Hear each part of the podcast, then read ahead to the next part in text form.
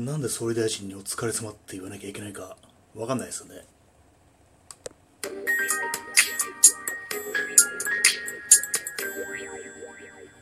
えー、新谷明の題名を言ってはいけないラジオ番組第21回佐藤です。えー、まあさっきのは置いといて最近あの柴田恭平っていう存在が気になってるんですよね。っていうのもあの YouTube で例によって昔の日本映画の予告編とか見てたら「あのべっぴんの街」っていう映画が映画の予告編がヒットしてですね。その映画はあの柴田恭平主演ででその柴田恭平が元法務教官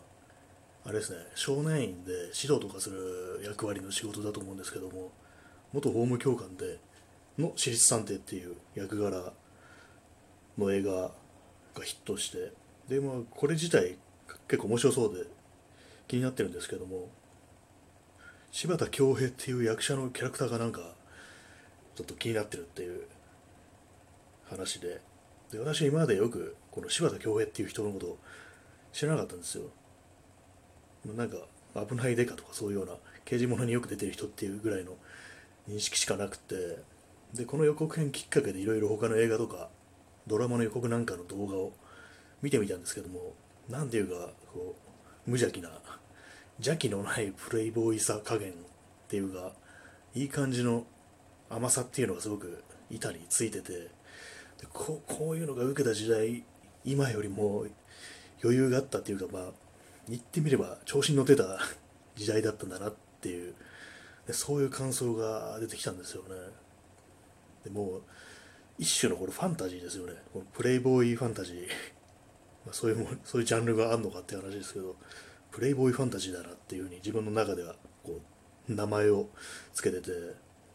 で今の時代だとこういう軽さとか甘さじゃなくてなんか別の魅力にとって変わら変わられてるんですかねこれは今は。当時は昔はこの柴田恭平みたいなもんがすごく受けてた時代っていうのがあったんだろうなっていうふうに思うんですけどまあ別に時代時代の色男について考察してるわけでもないんでふわっとした言い方になっちゃってますけど、まあ、でも好きですね結構こういう柴田恭平みたいなキャラクター。こういうスター的なキャラが結構好きですね、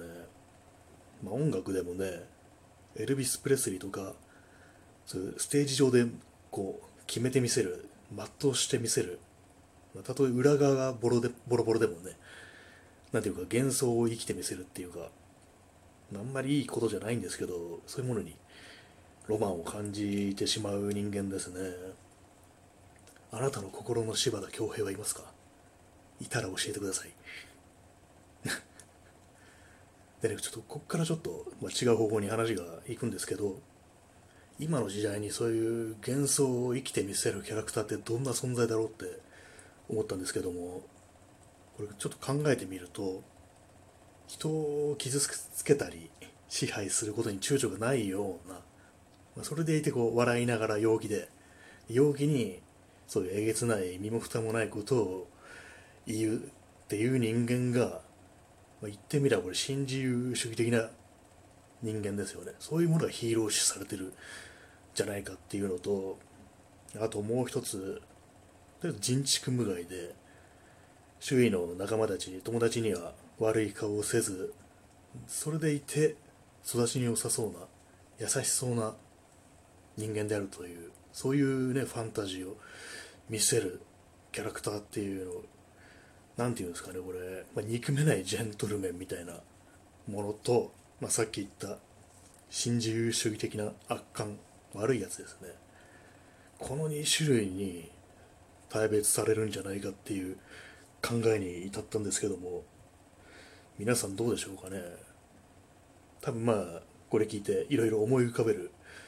顔もあると思うんですけども自分が見る限りそう今の時代にもてはやされっていうかうーんなんていうんですかねすごく大手を振って歩いてる人間っていうのが今言ったみたいな人間タイプの人人間というかもうキャラクターなんじゃないかっていうねそういう気がしますでまあさっき言ったような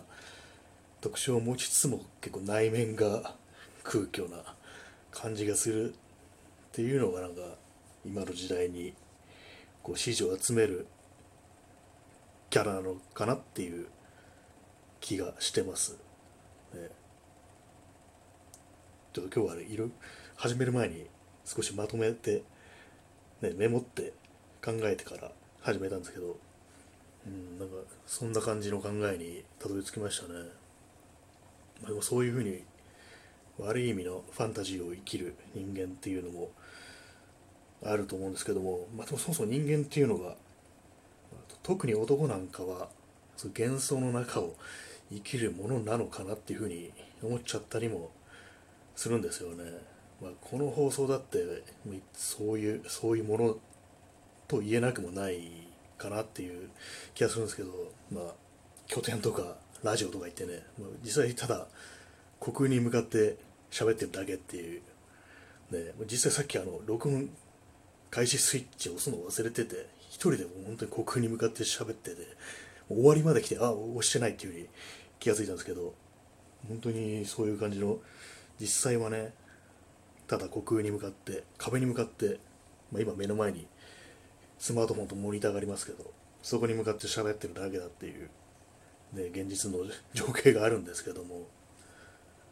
ただこういうねファンファンタジーとか幻想美しい言葉がないと生きていけないっていうのも自分にとっては事実で、ま、こういうねそういうファンタジーがないと本当にね現実だけを見てては本当にただ打ちのめされるだけだよなっていう感覚はあるんですけど、まあ、だからそういうものそういうファンタジーを維持しつつも何ていうかね超えちゃいけない一線っていうものを意識しながらやっていくしかないのかなって、ね、そういうふうに思いますね。まあ、柴田恭平の話からえらく遠くに、ね、来ちゃいましたけど皆さんの心の柴田恭平、ね、そういう存在がいたらお便りで教えてくださいいるかな？皆さんのなんかヒーロー的な存在っていうことですよね。まあそういうのを、ね、考えながら生きてるかどうかわかんないですけど。うん自分の中ではあんまこうはっきりとした形を持たないですけれどもやっぱりなんかなんとなくこう頼りがいのあるというか何かしらの指標になるっていう人間っていう存在はなんかぼんやりとしたものはやっぱりある気がしますね考えてみると。でなんかたまに触れるフィクションとか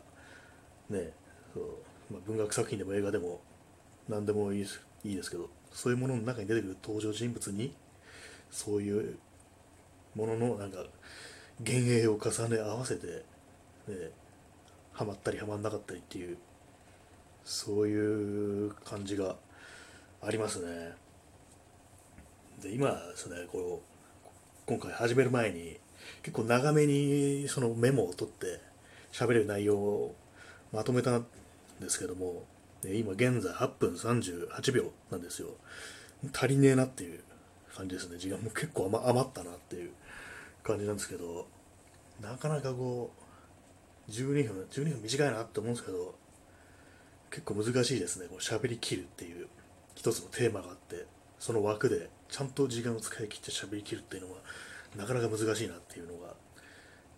ありますね。気づきましたね、それ今回。結構長めのメモを取ってみて。うん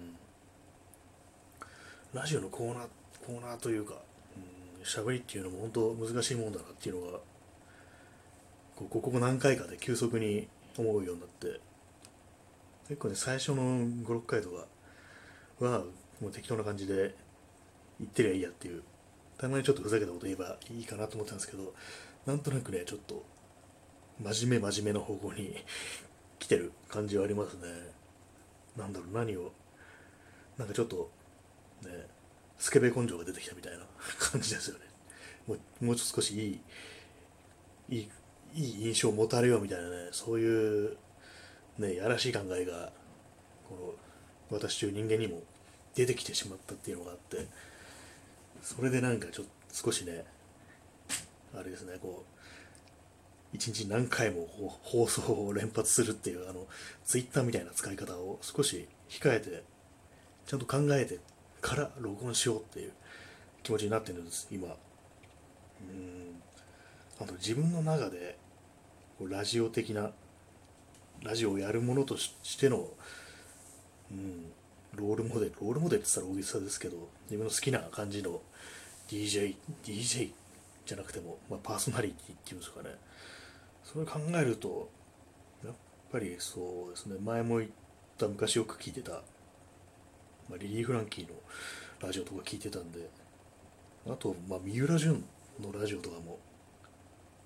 聞いてましたね、まあ、そういうまあどちらもなんか結構ねふざけた話メインで。そうですね、まあ、下ネタとかがすごく多い。あとまあ伊集院光のラジオとか、まあ、基本そうですね面白いものっていう認識があるんですけどでもなんかそんなにいざ自分が喋るってなるとあんま出てこないでそういうふざけてない下ネタじゃないラジオっていうもののあれロールモデルが存在しないっていう感じで今すごい手探りでやってますね。だからそう皆さんの心の柴田恭平以外にもそうこういう感じの真面目な真面目とは言わなくてもすごいあれですね。ちょっと普通